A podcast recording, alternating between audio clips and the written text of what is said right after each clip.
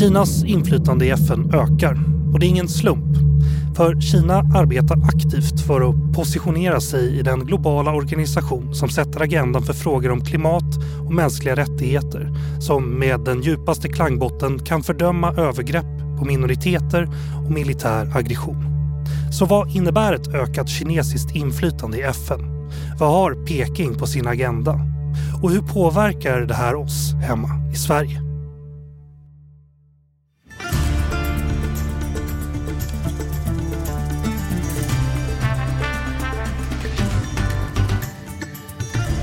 Du lyssnar på Utrikespolitiska institutets podd Utblick och jag heter Jonas Lövenberg. Som sagt, Kinas makt i FN ökar och för att hjälpa er och mig att förstå bättre hur det här går till och vad det kan ha för konsekvenser har jag med mig Frida Lindberg, analytiker vid Nationellt kunskapscentrum om Kina. Välkommen tillbaka till Utblick. Tack så mycket. Och även Björn Kapelin, biträdande centrumchef vid Nationellt kunskapscenter om Kina. Välkommen tillbaka du med. Tack så mycket. Och ni har ju varit här förut, men ni tillsammans. Jättekul för mig att ni är här tillsammans. Ni, ni, har även gjort en annan sak tillsammans. Ni har skrivit en rapport om det här ämnet vi ska prata om. V vad heter den? Den heter Förenta Nationerna med kinesiska särdrag. Vad Kinas påverkan på världsorganisationens arbete betyder för Sverige. Den har inte fått någon ball akronym än. Som... Nej. Inte än. nej, inte än. Nej. Så, som vanligt, långa titlar men eh, mycket intressant som gömmer sig bakom dem. Jag ska också säga att vi har spelat in en explainer som, som inte har fått ihop en, en liten film där vi pratar om det här ämnet så ni får hålla utkik efter den också. Den förhoppningsvis dyker upp nästa vecka. Okej, vi ska börja som vi ofta gör med att förklara några centrala begrepp som är centrala för vårt samtal och, lite, och ge lite kontext. Så kort, vad är FN? Med vilket syfte skapades den här organisationen? Ja, det är ju ingen liten fråga. Det här är ju, det spänner över, eh, liksom, det är ganska omfattande materia. Men om vi ska göra det väldigt kortfattat och liksom back to basics så kan man säga att FN tillskapades ju efter andra världskriget. Och framförallt för att bygga ett internationellt system som kunde förhindra att en sån katastrof som andra världskriget drabbade mänskligheten igen. Och syftet var att bygga kan man säga, en struktur för att hantera och förebygga konflikter mellan stater och försöka skapa normer och regler för vad som var acceptabelt beteende mellan stater. Men också för att stärka internationell rätt och för att på olika sätt förebygga brott mot mänskliga rättigheter.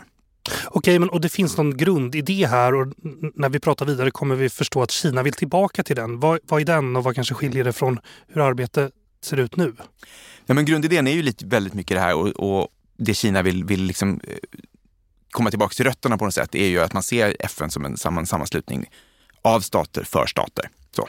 Men det som har hänt sen eh, FN bildades är att det har ju växt till ett helt system av organisationer det finns ett antal fackorgan och fonder och program och jag kan inte räkna upp alla här, men några exempel är ju då UNDP som håller på med utveckling och UNEP som håller på med miljö. WHO eh, blev ju känt under covid-19 pandemin, till exempel Världshälsoorganisationen. ITU som jobbar med telekomfrågor och så vidare. Det finns, det finns massa sådana här fackorgan. Och de har ansvar för olika utvecklingsområden. Men samtidigt så har ju också tanken om vad FN kan och bör göra utvecklats över tid. Mm. Från att ha varit en en sammanslutning av stater så är det idag, kan man säga, den huvudsakliga plattformen för att lösa globala utmaningar och har ett mycket mer långtgående mandat och ansvar än vad som var fallet från början. Och ett bra exempel på det här är ju formerna för hur man värnar och, och, och utvecklar de universella mänskliga rättigheterna som har utvecklats väldigt mycket. Och idag finns det en, en ganska bred, även om den inte är fullständig i, i det internationella samfundet, men en bred acceptans för tanken att världssamfundet eller FN har ett ansvar att ingripa mot kränkningar av eh, de mänskliga rättigheterna i en, om det sker i en stat, även om det kan vara mot den statens vilja.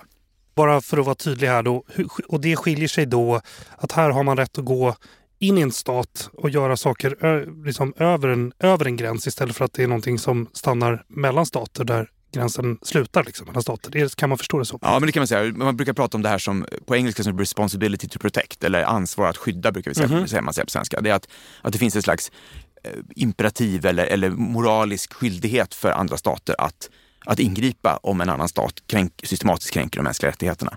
Och eh, det finns en massa exempel på det här, både interventioner som har skett inom FNs ram men förstås också eh, har det varit mycket diskussion kring när länder har velat ingripa i ett annat land och FN inte har ställt sig bakom. Mm. När togs Kina upp i FN då? När blev Kina en del av det här systemet, Frida? Mm. Det var först 1971 som Folkrepubliken Kina tog plats i FN. Innan dess var det republiken Kina, alltså Taiwan, som representerade Kina i FN. Och Kinas kommunistiska parti, eller KKP som det förkortas till, utropade Folkrepubliken Kina 1949. Och det var efter att man hade besegrat nationalistpartiet Kuomintang då i det kines kinesiska inbördeskriget. Okej, här, här är det lite historia som jag tror springer förbi den vanliga lyssnaren här. Du säger att Taiwan var Kina. Kan du förklara det där? När den ena sidan förlorade inbördeskriget så flyttade de väl sitt regeringssäte till Taiwan? Mm, är det mm, så? Mm. Ja men precis. Kuomintang hade styrt fastlandet sedan 1911 mm. men flydde då efter kriget från fastlandet till Taiwan där det fortsatte att styra republiken Kina. Och när FN grundades så styrde fortfarande Kuomintang fastlandet och fick också stöd av USA att fortsätta göra det och fortsätta representera Kina i FN även efter att Folkrepubliken hade bildats eller grundats.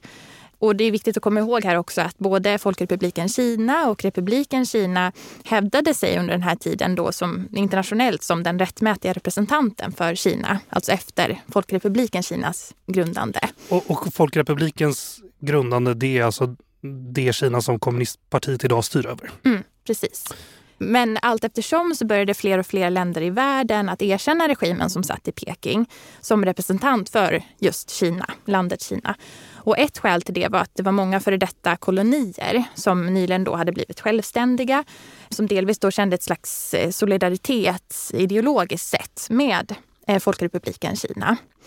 Och så var det då en, en omröstning i FN, eller efter en omröstning i FN 1971 som Folkrepubliken Kina erkände som representant för landet och, och tog därmed då republiken Kinas plats i FN.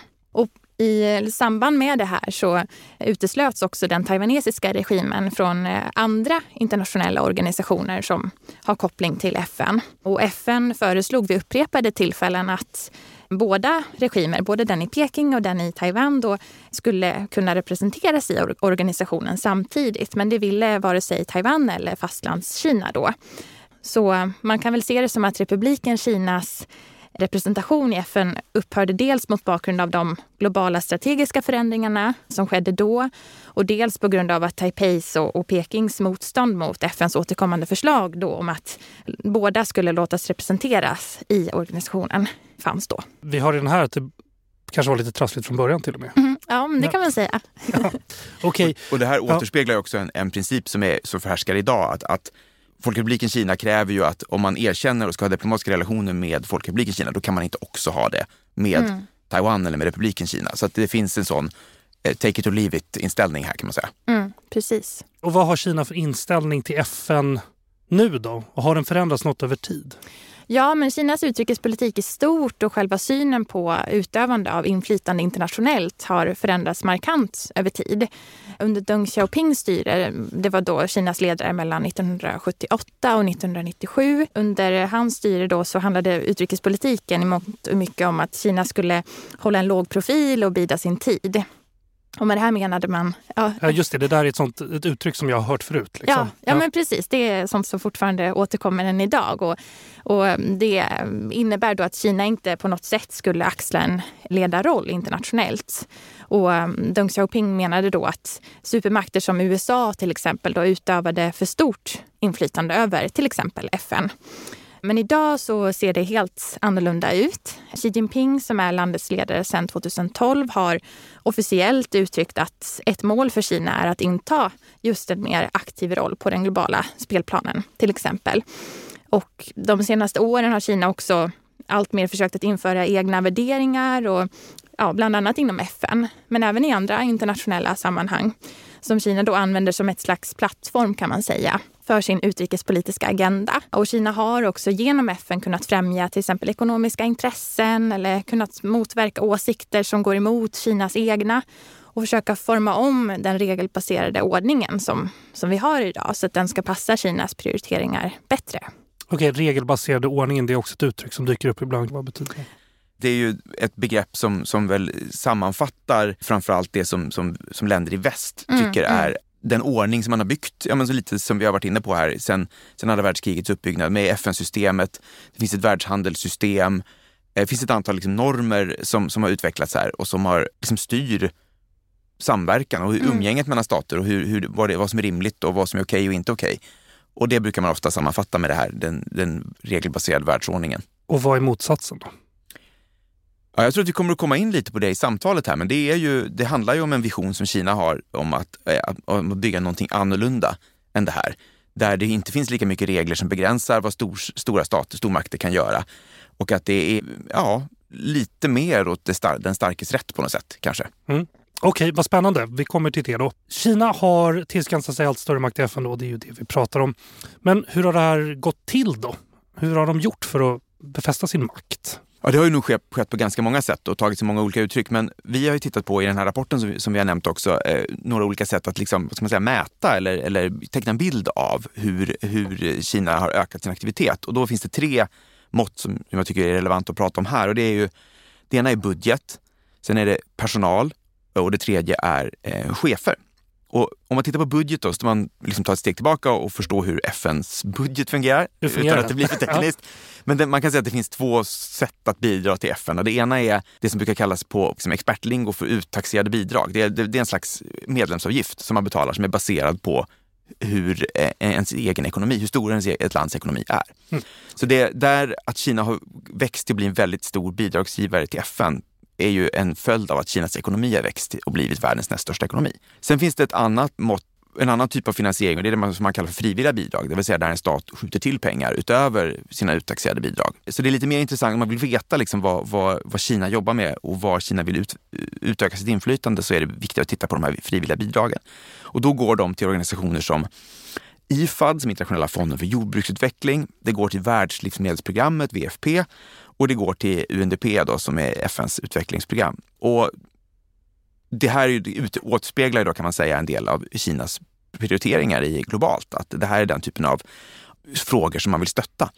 Men även här så är, om man tittar på, jämför liksom även andra länders eh, frivilliga bidrag med Kina, så är Kina ändå en förhållandevis blygsam bidragsgivare. Om man tittar på siffror från 2019 så var Kina på 22 plats på en lista över de länder som, som gav mest frivilliga bidrag till FNs utvecklingsorganisationer. Och i samma ranking låg Sverige femma. Så det, är, i, i, liksom, det ger också en bild av var eh, de, ex, liksom, de här extra pengarna så att säga, att mm. det inte är så mycket som det, som, eh, som det kanske kan framstå som. Men förlåt, bara för tydlighetens skull då. Det är flera jordbruks insatser här som man gängar pengar på. Du säger, och vad vi ska förstå det som att om man skulle ha satsat sina pengar i demokratiseringsprogram eller projekt och sånt där så hade det varit någonting som Kina var intresserad av. Det är, det, är, det, det är väl där de inte satsar som man ser vad de tycker eller? Ja, men det skulle jag säga är en, en, ja. ett bra sätt att tolka detta på. Jag tror att det här är ju ett sätt att dels är det här utveckling, olika aspekter av utvecklingspolitik som ligger Kina nära man vill hjälpa länder i, eh, liksom, utvecklingsländer att bygga sin, sin kapacitet inom jordbruk eller livsmedelsförsörjning. För det är ju så man själv ser att det liksom är, är den typen av utveckling som, som, som, partiet upplever att de har levererat till, till Kina. Men det är klart att det finns också en, en, en slags, eh, man kan väl säga att det finns en baktanke eller, eller någon form av bieffekt av det här är ju att man, att man får väldigt mycket stöd och sympati från den här typen av länder som har behov av den här sortens utvecklingsinsatser. Och det kan, kan man ha nytta av på andra, på andra områden. Om vi pratar om personal då, så kan man säga att, att andelen kinesiska medborgare som jobbar i FN-systemet är ju inte riktigt i proportion till hur stor Kina är. Kina ligger lågt, det har ökat över tid, men det ligger, Kina ligger ändå lågt i jämförelse med andra permanenta medlemmar av säkerhetsrådet till exempel, som ju Kina är. Även om det har ökat så ligger nu det som en andel av FNs personal relativt konstant på runt, runt en procent de senaste tio åren. Om man jämför till med andra länder så är det bara ungefär en femtedel så många kineser som det är amerikaner som jobbar i FN-systemet till exempel. Och om man tittar då på en annan aspekt av personalpolitiken så är det här med chefer. Det är rätt viktigt vem som leder ett FN-organ, kan sätta, sätta tonen för, för vad det är för typ av arbete som ska bedrivas. Under senare år så har Kina lanserat flera kandidaturer till chefsposter i olika FN-fackorgan. Och det har både varit organisationer med ganska mycket tekniskt mandat, alltså organisationer som jobbar med expertis inom olika typer av specialområden. Det kan vara jordbruk som vi har pratat om, eller telekommunikation eller industriell utveckling.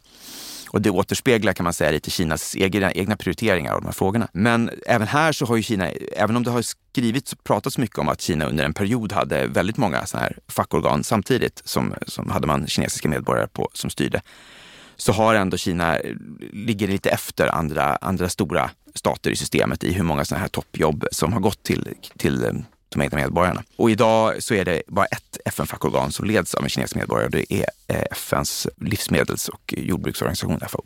Utifrån det som Frida sa tidigare att, att det har förändrats över tid. Är det så att om man hade intresserat sig för FN tidigare så hade man fyllt fler poster? Skulle det gå att tänka sig en sån, ett sånt scenario? Jo, men det tror jag man kan säga. Sen finns det andra, det finns ju forskning som visar att, att det finns vissa, vissa inbyggda strukturella faktor, faktorer i hur Kinas eh, diplomati fungerar som gör att det kanske inte har varit så lätt att vaska fram bra kandidater till den här typen av jobb och att många andra länder ligger före. Liksom. Att man måste eh, ha en del att knappa in. Även om man då inte är kapp personalfrågan eller i den ekonomiska frågan helt så strävar man ju ändå efter större inflytande. Men, men varför gör man mm. det, Frida? I grund och botten så handlar det om att Kina vill återta det som det kinesiska ledarskapet eh, anser är Kinas rättmätiga plats i världen. Och för att kunna göra det så, så strävar Kina då efter att få större inflytande i internationella sammanhang överlag, inklusive i FN. Och mm, Kina vill då kunna omforma det internationella systemet så att det ska passa Kinas prioriteringar bättre.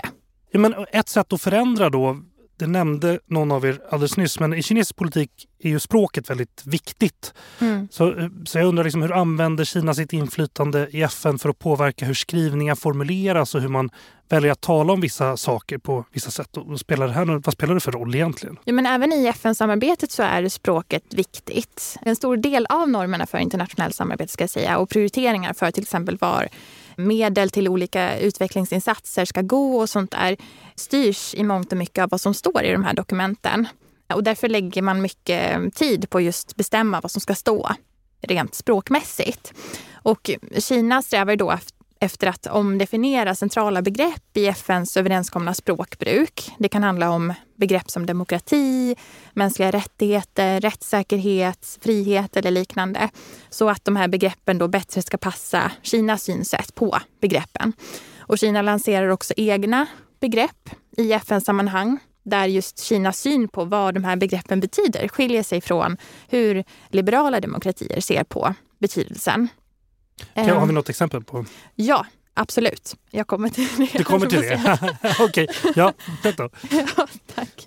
Nej, men jag skulle bara lägga till att, att ja. Kina använder då formuleringar som går i linje med kommunistpartiets budskap i FN-systemet. Mm. det är viktigt att ha, ha med sig där att det kan vara svårt att veta vad, vad Kina menar med de här begreppen. Det är ofta ganska vagt formulerat och de här orden kan få olika betydelse beroende på hur och när de tas upp. Men ett exempel, om jag ska komma till ja. exemplet, är just multilateralism med kinesiska särdrag, som det heter då. Där man kan se det som att Kinas syn på just multilateralism handlar om att nationell suveränitet står över allt annat egentligen, eller överst. Och att länder inte får kritisera andra länders interna angelägenheter. Det innebär också att internationella regler accepteras selektivt från Kinas sida det är viktigt också att, att tänka på att eh, multilateralism inte är speciellt tydligt formulerat eh, inom FN sammanhang heller och det öppnar ju för en friare tolkning. Och vi ska också förklara vad det betyder här i podden. Vad betyder multilateralism? Man kan väl säga att, att det är tanken om att, att globala problem eller globala utmaningar ska lösas av många stater tillsammans i ett sammanhang där alla på något sätt ändå är det finns en slags teoretisk likvärdighet. I FN har varje stat en röst. Oavsett storlek. Oavsett storlek. Så att, att det, hela idén om det, att, det, att det är multilateralt, det vill säga det finns många sidor i förhandlingen till skillnad från en bilateral förhandling som är en förhandling mellan Kina och ett grannland till exempel. I det här, Just det. Mm. Precis. Sen ett, ett, annat exempel. Kina har främjat sin egen definition av just mänskliga rättigheter också och synen på, på det i FN-sammanhang. Till exempel 2020 så antog FNs råd för mänskliga rättigheter en resolution som Kina stod bakom. Och den innebar att samarbete mellan stater skulle vara grunden för ett internationellt system för mänskliga rättigheter istället för att, att ansvarsutkrävande och individers rättigheter står i fokus eller andra universella värden. En annan sak då, det finns väl en idé inom FN att, att tjänstemän ska arbeta för för FN, liksom, som, som vi tänker att man jobbar på en myndighet i Sverige. Och att då den här tjänstemannen ska vara neutral då inför sitt eget lands intressen. Hur fungerar det här egentligen och vad har Kina för inställning till, till den frågan? Ja, men FN-stadgan säger att den som jobbar för FN då ska först och främst tjäna organisationen och inte hemlandet. Men det funkar ju inte alltid på det här sättet i praktiken. Nej, och det ska säga, det är nog inte exklusivt för Kina heller. Nej, nej men verkligen. Absolut. Det är inte bara något som gäller för kinesiska medborgare. Men när det gäller kinesiska medborgare som innehar just högre poster så, så finns det exempel på att, att eh, de har uttalat sig om att det är, man, man ser det som ens uppgift att försvara Kinas intressen under vissa omständigheter liksom i organisationen. Då. Och man, nej, man kan säga att det finns en omvänd eh, idé om det här med att man ska, som anställd i FN ska tjäna FN och inte sitt land. så att säga. Men det finns ju också, framförallt när man tittar på de högre posterna i systemet, också ett, ett, ett strategiskt intresse från FN-systemets sida att få in folk från, från vissa inflytelserika länder, till exempel Kina i det här fallet. För det, då vet man att om man får in en person som har sitt, sitt, sin regerings, eller sitt hemlands regeringsöra, då blir det lättare att få gehör för, för vissa frågor. Och då, det, är ett sätt att säkra buy-in i, i systemet från viktiga aktörer kan man säga. Så det går lite åt båda hållen? Ja, det skulle jag säga att det gör. Vi har nämnt lite om hur Kina jobbar för att förändra FN då och eh, vad det finns för möjligheter och hur kinesiska tjänstemän förhåller sig till saker och ting. Men vad exakt är det Kina vill förändra? Då? Vi har pratat om språket här, men har vi några andra exempel? Till att börja med så finns det en skillnad mellan hur Kina ser på internationella organisationer och hur liberala demokratier ser på dem. Ett exempel på, på det här är att Kina försöker att minska vikten av västs liberala normer i internationellt samarbete och att främja Kinas egna värderingar och, i, och intressen. Och, och det, det är en sak som Kina vill förändra. En annan fråga som Kina driver i FN-systemet är att utöver Taiwan då också begränsa civilsamhällesorganisationers möjligheter att delta i FN-systemet. Och det här gör man dels för att man vill tysta aktörer då med budskap som går stick i stäv med kommunistpartiets och, och, Kinas syn, på, syn i olika frågor. Och dels då för att Kina i grunden ser FN som en organisation för stater och inte för civilsamhället. Och det är ytterligare en sak som Kina vill förändra i FN. Sen kan jag nämna ännu ett exempel då, alltså, som handlar om Kinas försök att påverka FNs arbete med mänskliga rättigheter då, som man gör för att hämma kritik som riktas mot Kinas kränkningar av mänskliga rättigheter i Kina och också för att främja den egna tolkningen av mänskliga rättigheter internationellt. Och här är det viktigt att förstå, vi pratade om språkbruk alldeles nyss, men det är viktigt att förstå Kinas syn på just mänskliga rättigheter. Och, och, här är det viktigt, som Kina menar då, att politiska och medborgerliga rättigheter är underställda politisk stabilitet och ekonomisk utveckling. Så enligt den kinesiska staten får statssuveräniteten inte kränkas. Och det betyder just eh, bland annat att ett land inte får, som jag sa lite tidigare, blanda sig i en, ett annat lands eh, interna angelägenheter till exempel. Och, och, det kan handla om mänskliga rättigheter just då. Och det är ytterligare en sak som Kina vill förändra i liksom, sammanhanget FN då. Utöver de här FN-organen som Kina försöker påverka så bedriver Kina flera stora globala initiativ på egen hand. BRI, GDI, GSI är tre av dem. Vad är det här för projekt? Vad, vad, betyder de här förkortningarna? Ja, det här är ju en riktig alfabetssoppa. Ja, man säga. Det, det, det eh, och man kan ju fråga sig, så här, vad är det här för någonting? Initiativ, vad betyder det? Det är ju ja. väldigt luddigt. Liksom. Men, men jag, jag ska försöka lite snabbt förklara vad de här initiativen är och jag tänkte faktiskt eh, slänga in ett fjärde initiativ eh, i sammanhanget här. BRI tror jag väldigt många har hört talas om. I Sverige kallar vi det oftast Nya Sidenvägen eller Sidevägsinitiativet. Det står BRI, förkortningen BRI står för Belt and Road Initiative. Det lanserades redan 2013 det handlar om att satsa på infrastruktur, framförallt i Eurasien, eh, men, men även på andra håll i världen. Och förknippas väldigt starkt med, med Xi Jinping och har eh, tuffat på under de här tio åren som det har funnits. Men det har väckt en del, växt en del frågetecken på sistone, framförallt på grund av ganska mycket internationell backlash. Både från länder som har tagit emot investeringar och, och lån, men även från andra, framförallt västländer som, som ser att det här är ett sätt för Kina att utvidga sin, sitt inflytande. Så lite kanske för att hantera den här kritiken så lanserade Kina 2021 något som heter GDI, då Global Development Initiative, som försöker positionera Kina som en ledande aktör inom global utveckling. Och det presenteras då som en alternativ vision som inte fokuserar så mycket på mänskliga rättigheter, precis som vi har varit inne på här, utan på ekonomisk utveckling. Sen finns det Global Security Initiative. Det kom i april förra året, 2022. Det framställs då som en ny modell för internationell säkerhet där ingen ska utvidga sin egen säkerhet på bekostnad av andra. Ibland eh, pratar man om odelbar säkerhet. Det här är någonting där Kina ligger väldigt nära Ryssland i sin beskrivning av, av hur den internationella säkerheten ska, ska, ska styras upp. så att säga. Man tar avstånd i det här initiativet från det man kallar för blockpolitik och alliansbyggande. Och det ses av många som en, en oro för att USA och USAs allierade försöker liksom bygga NATO-liknande strukturer i Asien, till exempel AUKUS som har omskrivits väldigt mycket och Quad är ett annat sånt där begrepp som, som gör Kina väldigt nervöst för då känner de att det kommer närmare, närmare sitt eget närområde. Och det fjärde då, som kom tidigare i år, i mars 2023, eh, det heter eh, Global Civilization Initiative, GCI. Det är ganska luddigt än så länge, inte så mycket konturer. Det verkar handla väldigt mycket om att framställa att idén om att alla länder, andra länder och alla länders system är lika värda. Och det, vilket alltså är ett sätt att liksom förkasta idén om universella mänskliga rättigheter. Och det som är lite försåtligt med de här alternativen, som är de luriga, är att de är inte så konkreta. Och därmed är de öppna för tolkning i ganska många delar. Men samtidigt så är de väldigt bra slagord. Liksom. Det hör man ju hur, liksom, det är en initiative, det är väldigt, mm. liksom, väldigt så med, fullt, av, fullt av entusiasm och framåtriktning. Och då kan Kina svänga sig med det här i olika FN-sammanhang och framstå som både ansvarstagande men också att man tar initiativ. Att man, är, man vill bidra till politikutveckling globalt. Liksom.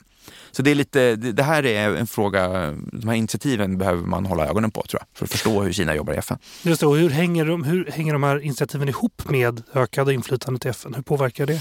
Men man kan säga att det första då, BRI som har funnits längst, då, eller Nya Sidenvägen, det är ju någonting som från början lanserades bara som ett kinesiskt initiativ och väldigt bilateralt. Det var Kina och mottagarländerna. Liksom. Men med tiden så har det kommit att kopplas ihop mycket mer med FN och mer med liksom världssamfundet i stort. Och det är både ett sätt för Kina att göra BRI mer legitimt, sätta en FN-stämpel på initiativet, men också, eh, om vi ska prata om det här med tvåvägs eh, nytta, att, eh, ett sätt för FN att kanalisera nya, nya liksom medel för utveckling eh, på ett sätt som kanske passar, ändå på något sätt passar FNs syften.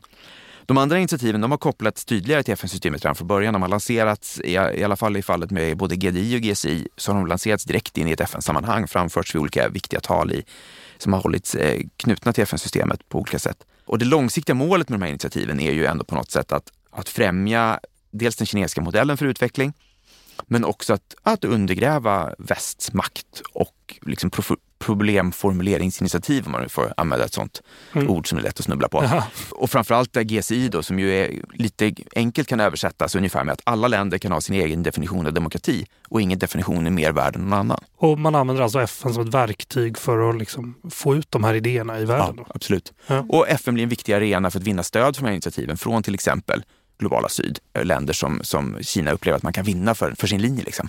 Men det måste väl spela roll också att eh, FN har, ju också någon domare i många fall. Man fördömer eller stöder olika händelseförlopp i, i det globala sammanhanget. Det är intressant. Ja absolut och det kan man ju bara titta på eh, om vi tittar på hur det har sett ut sen, sen Rysslands angrepp mot Ukraina att det har varit flera omröstningar i FNs generalförsamling där man har fördömt invasionen eller olika aspekter av Rysslands agerande och då blir ju liksom röstningsutfallet här blir någon slags mätare på hur, vilka är för, eh, Kina, vilka är för liksom, Ukraina, vilka är för Ryssland och vilka är undecided som står och, mm. och kan inte bestämma sig. Och väldigt många av dem finns ju i, i den här kretsen av, som vi ibland lite slarvigt kallar för globala syd. Vi behöver också titta på Kinas relation till några specifika stater och områden här som, som ju spelar roll också. Vi kan väl börja med Kina och USA. De är väl de stora rivalerna nu på många sätt. Men påverkas Kinas plats i FN den dynamiken? Ja, men den, den är ju väldigt tydlig i, även i FN-sammanhang. Och eh, USA ser ju att Kina ökar sitt inflytande över FN, försöker motarbeta det de kan.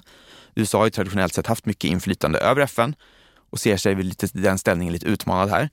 Samtidigt som det också finns en dynamik att USA under perioder ibland drar sig tillbaka från FN-sammanhang och inte så, inte så engagerade med systemet. Nej, precis. Jag tänkte också fråga dig om, om hur Trumps mandatperiod påverkade det här. Trump pratar ju mycket om Kina, men han bedrev ju också en utrikespolitik där USA lämnade flera internationella samarbeten och, och sådär. Har även Trumps politik eller hans administrationspolitik påverkat Kinas plats i FN och världen tror du? Absolut, det skulle jag absolut säga. Alltså, eh, precis som du säger så drog sig USA tillbaka från flera FN-organisationer, bland annat WHO, för att man var kritisk mot hur eh, att man uppfattade att WHO gick i Kinas, gick Kinas ärenden under covid-19-pandemin. Det här innebär ju att eh, det här tillbakadragandet innebär ju att fältet blev liksom öppet för Kina att, att flytta fram sina positioner. Och det handlade också med sådana saker som att eh, det var ganska lätt för Kina att, vinna billiga poänger på det här. När USA drog sig tillbaka, slutade betala medlemsavgifter till olika organisationer, så kunde Kina kliva fram och visa att vi är minsann en ansvarstagande medlem. Vi betalar våra medlemsavgifter i tid och vi bidrar till en budget i balans och så vidare. Mot slutet av Trump-administrationen så vaknade man till kan man säga i Washington och förstod vartåt det här barkade. Eh, men då var, var det också lite för sent. Man tillsatte en särskilt eh, hög befattning i amerikanska UD som skulle vara ett sändebud som skulle jobba för det man kallar för multilateral integritet. Men i själva verket så handlar det ju om att man var ute efter Kina. Och eh, försökte motarbeta den här kinesiska positionsframflyttningen. Och det, det, mest, det mest konkreta segern där var ju att USA lyckades eh, skjuta ner kan man säga en kinesisk kandidatur till att bli generaldirektör i ett FN-fackorgan som heter WIPO som jobbar med upphovsrättsfrågor. Ja, så det var ett, ett mm. område där, där USA lyckades samla allierade och, och rösta bort den kinesiska kandidaten. Men är, är det här en, en kinesisk taktik då, att kliva fram när det finns ett maktvakuum? Kan man säga det så?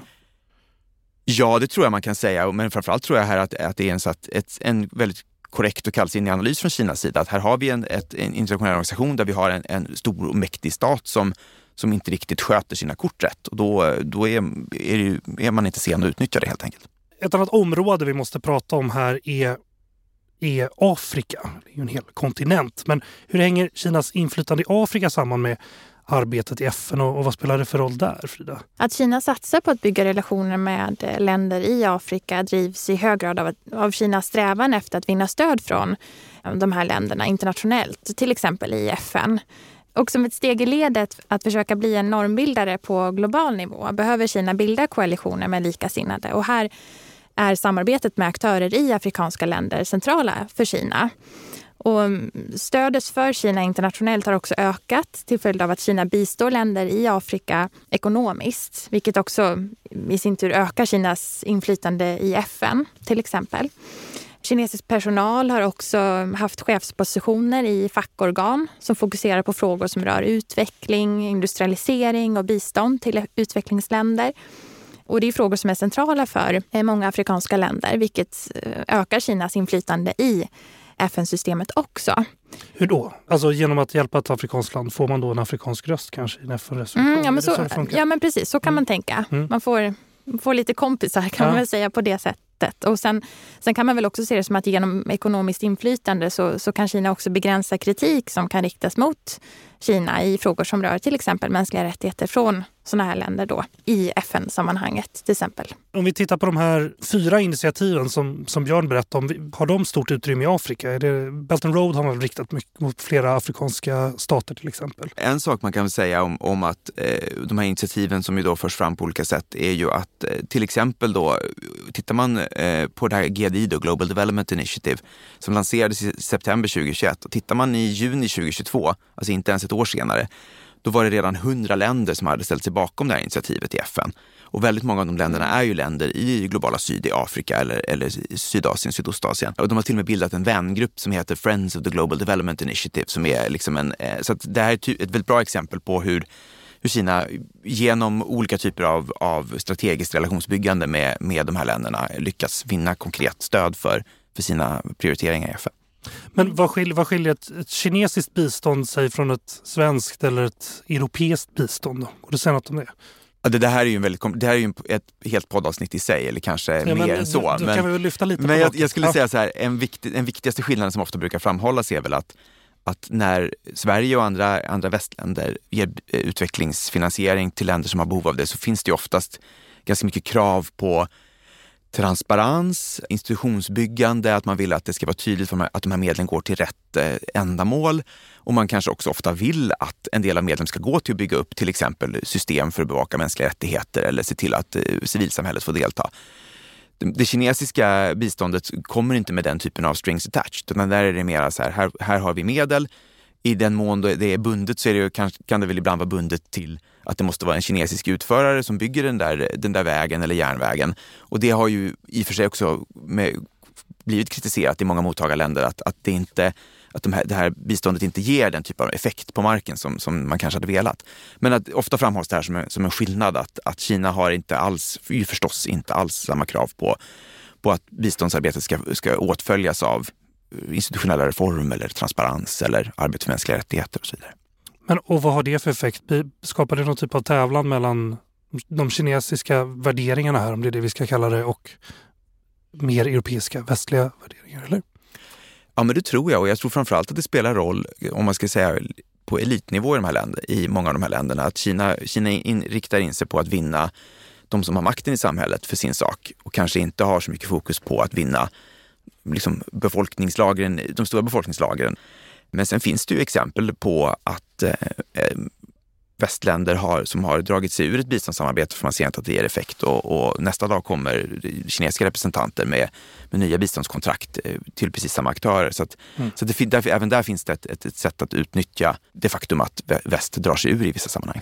En annan jättespelare här som ju är aktuell är ju Ryssland. Så vad, vad, spelar Kinas relation till Ryssland för roll i det här sammanhanget? Det spelar ganska stor roll. Kina och Ryssland pratar ju om varandra som att man, man är, inte som allierad, men att man är, har en vänskap utan gränser, brukar man prata om.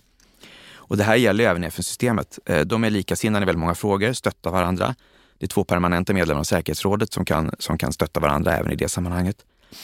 4 februari 2022, bara veckor före Rysslands invasion av Ukraina, så skrev Ryssland och Kina under ett dokument om olika samarbetsområden. Och väldigt mycket av det här dokumentet handlar faktiskt om det multilaterala systemet, om FN och vilka frågor som är viktiga för de här länderna att driva och hur de ska stötta varandra. Och det är väldigt mycket som, som vi är svårt att veta om, om relationen mellan Kina och Ryssland och hur den kommer påverkas över tid och framförallt givet vad som händer i, i Ukraina. Men det är väl inte osannolikt att det här är ett, part, liksom ett partnerskap eller en vänskap då, som kommer att vara över tid och påverka FN. Vi har redan pratat om det här med omröstningar som fördömer ryskt agerande i FN. Ryssland och Kina jobbar tillsammans för att begränsa FN-systemets möjligheter att agera mot, mot Ryssland helt enkelt. Vi pratat om de här stora aktörerna, vi pratat om lilla Sverige också. Mm. Så undrar vi om, alltså vad spelar Kinas inflytande i FN för roll med relationen till Sverige? Ja, men det man kan säga, Kinas strävan efter att omforma FNs arbete så att det ska passa kinesiska prioriteringar bättre då står ofta i konflikt med Sveriges men också EUs positioner. Och i förlängningen så innebär det att Kinas ökade inflytande i FN också kan skapa utmaningar för Sverige och, och likasinnade. Till exempel så kan Kinas ökade inflytande i FN innebära att det blir svårare för Sverige att driva en del svenska prioriteringar inom FN. Frågor som rör mänskliga rättigheter igen då och eh, demokrati. Givet Kinas agerande inom det här området men också syn på begreppen som vi var inne på lite tidigare. Och här är det viktigt då att kunna känna igen men också kunna motverka ett kinesiskt agerande som ja, man ser som problematiskt helt enkelt. Men vad har lilla Sverige för kraft att göra det då? Alltså Sverige kan ju inte göra allting själv, men det man kan göra är att man kan samordna eh, sig med, med EU då i, i specifika fackorgan till exempel inom FN. Att man då med en gemensam röst kan göra mer än vad Sverige kan göra självt helt enkelt. Något annat vi var inne på här, som vi nästan började i, är ju Taiwan. Mm. Vi loopar tillbaka dit. Taiwan är ju en känslig fråga för Kina. Taiwan har väl förändrats ganska mycket som land sedan den tiden vi pratade om. Men hur påverkar Kinas inflytande i FN-Taiwan-frågan? Men Kina försöker ständigt att begränsa Taiwans möjligheter att delta i FN. Eh, och här kan Kinas veto ses som ett hinder mm, som avgör för om Taiwan kan delta överhuvudtaget i FN-systemet.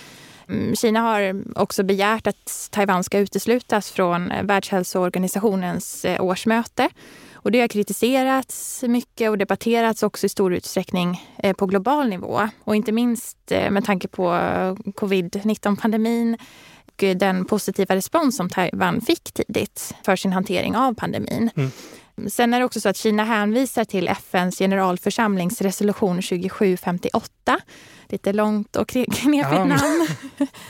Men, men det den gör då, det är att den ger eh, Kina, alltså Folkrepubliken Kina, rätt att representera landet Kina i FN. Och de olika fackorganen i FN har motsvarigheter till den här resolutionen som alltså nekar Taiwan tillträde till organen också. Och Kinas agerande för att stänga ute Taiwan sker också genom att Kina hänvisar till den så kallade ett-Kina-principen som Kina själv har skapat och som innefattar synen på Taiwan då som en del av Folkrepubliken Kina. Och Kina har också länge försökt att internationalisera den här ett-Kina-principen. och att förändra den internationella förståelsen av den här resolution 2758. Till exempel så har statlig kinesisk media skrivit att ett Kina-principen har bekräftats av resolution 2758. Sen i många FN-organ fattas eh, beslut också med enhällighet och det betyder då att eh, om Taiwan skulle ansöka om observatörsstatus vid ett möte så räcker det med att ett enda land säger nej, till exempel Kina då. Och då är Taiwans möjlighet blockerad. Vad har Taiwan för del av FN idag? Då? Det har jag inte förstått riktigt. Nej, men Taiwan eh, har väl ingen del i FN idag? Nej, enda möjligheten för Taiwan att delta i FNs arbete är ju som observatör i olika typer av möten och det, det har förekommit tidigare. Och en av anledningarna till att, till att eh, man ofta pratar om Världshälsoorganisationen och, och är ju att Taiwan var observatör fram till 2016 i, i Världshälsoorganisationen men blev uteslutet då eh, på grund av agerande från Kinas sida.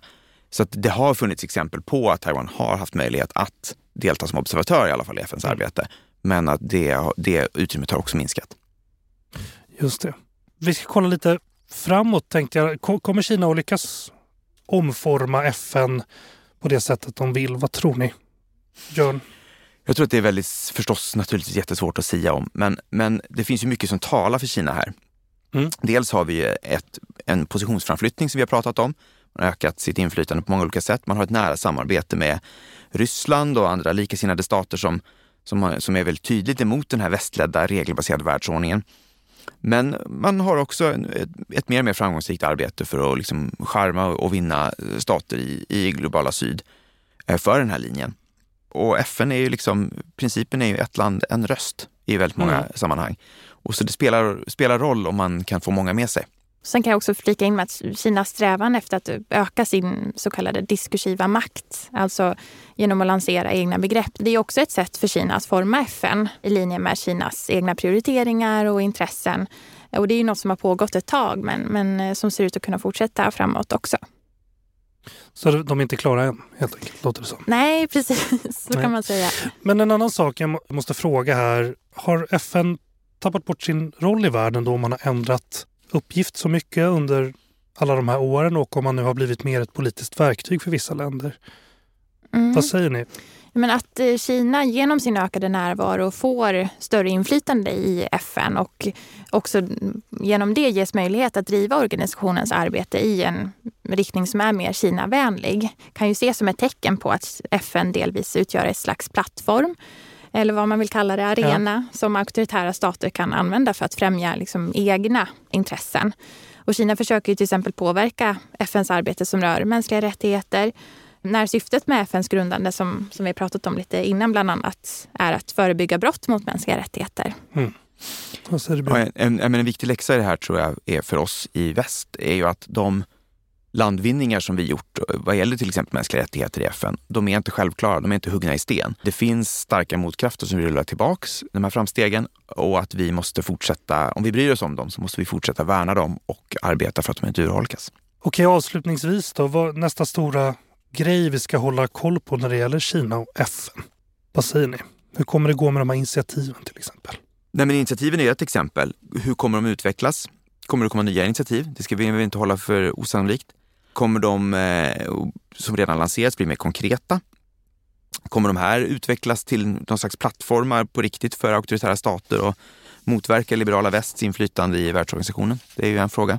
Men eh, även när det gäller mänskliga rättigheter så finns det ju mycket att, titta på framöver. Mm, absolut, och det är troligt att Kina kommer att fortsätta styra formerna för FNs arbete när det gäller just det här området. Vi bara tar ett exempel så har vi sett att i oktober 2022 så lades en eh, resolution fram i MR-rådet av tio länder. MR i mänskliga rättigheter för ja, oss som inte jobbar med det här. Ja.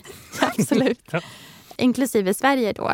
Och den här resolutionen handlade om en större och vidare debatt om situationen i Xinjiang. Där enligt uppgifter då åtminstone en miljon uigurer och människor som tillhör andra etniska minoriteter har fängslats i interneringsläger. Det är uppgifter då som kommunistpartiet avvisar. Och totalt så röstade 17 länder, alltså utöver Kina då, emot resolutionen. Och det var framförallt länder i, i Afrika och Latinamerika där Kina har stärkt sina diplomatiska relationer eh, genom att investera i infrastruktur till exempel, som vi har pratat om. Och 16 länder röstade för resolutionen och 11 länder lade ner sin röst. Och det man kan säga med det här exemplet är väl att det visar på vilket inflytande Kina har i, i FNs arbete. Att just frågan om situationen i Xinjiang kunde tas bort från dagordningen i det här fallet. Så det är möjligt att liknande situationer kan uppstå i framtiden om just Xinjiang eller andra frågor som Kina ser som sina interna angelägenheter, så att säga. Att de skulle kunna läggas fram i resolutioner och liknande i FN. Sen finns det ju andra saker. Vi har pratat om kinesiska kandidater till, till chefsposter i olika FN-organ till exempel. Det är väl inte omöjligt att, att det kommer flera kinesiska kandidater i sådana sammanhang. Det finns väl anledning att tro att det kan bli tuffa förhandlingar då mellan eh, när USA och andra länder försöker motverka de här kandidaterna. Men jag skulle säga att en fråga som är otroligt viktig att hålla ögonen på är ju den här eh, uppvaktningen av länder i globala syd. Det här handlar ju väldigt mycket om ett skickligt argumenterande från Kinas sida som, där man skjuter in sig på FNs legitimitet. Stora delar av, av det som vi kallar för globala syd var ju kolonier när FN bildades. De fanns inte, satt inte med vid bordet och var inte med och skrev reglerna. För dem är inte andra världskriget det här stora, jättestora traumat som det är för Europa och USA som vi ser att FN ska liksom skydda oss emot att det återupprepas. Och det här igen försöker Kina väldigt skickligt att sälja in mot de här staterna och säga att eh, liksom, den regelbaserade världsordningen, ni var inte med och skrev den, den gynnar inte er. Alla borde vara fria att välja sin egen väg. Och det finns en publik för det här på många håll, både bland rent auktoritära stater men också mindre auktoritära stater. Det finns en instinktiv reaktion hos många mot det som man upplever som, mot pe som pekpinnar eller krav från väst. Och då kan den här visionen om att varje land får välja sin egen väg, den kan framstå som ganska attraktiv. Vi kanske ska se över hur vi pratar med andra länder också från väst. Ja, men jag tror att det är inte så dumt att tänka på det sättet faktiskt. Nej. Frida Lindberg, analytiker vid Nationellt kunskapscenter om Kina. Björn Kappelin, biträdande centrumchef vid NKK. Tack för att ni kom. Tack så mycket. Tack så mycket. Nu har du lyssnat på Utrikespolitiska institutets podd Utblick. Glöm inte att trycka på prenumerera-knappen i appen där du lyssnar på oss. Om du vill veta mer om UIs forskning och omvärldsbevakning, titta in på ui.se. Där kan man även klicka sig vidare till Nationellt kunskapscenter om Kinas egen sajt. Och där kan man väl hitta er rapport tror jag. Mm, absolut. Hoppas vi. Vår vignett är komponerad av Friden Frid. Vi spelar in hos Red Means Go och i kontrollrummet idag sitter Kyle Rosén. Jag heter Jonas Lövenberg. På återhörande.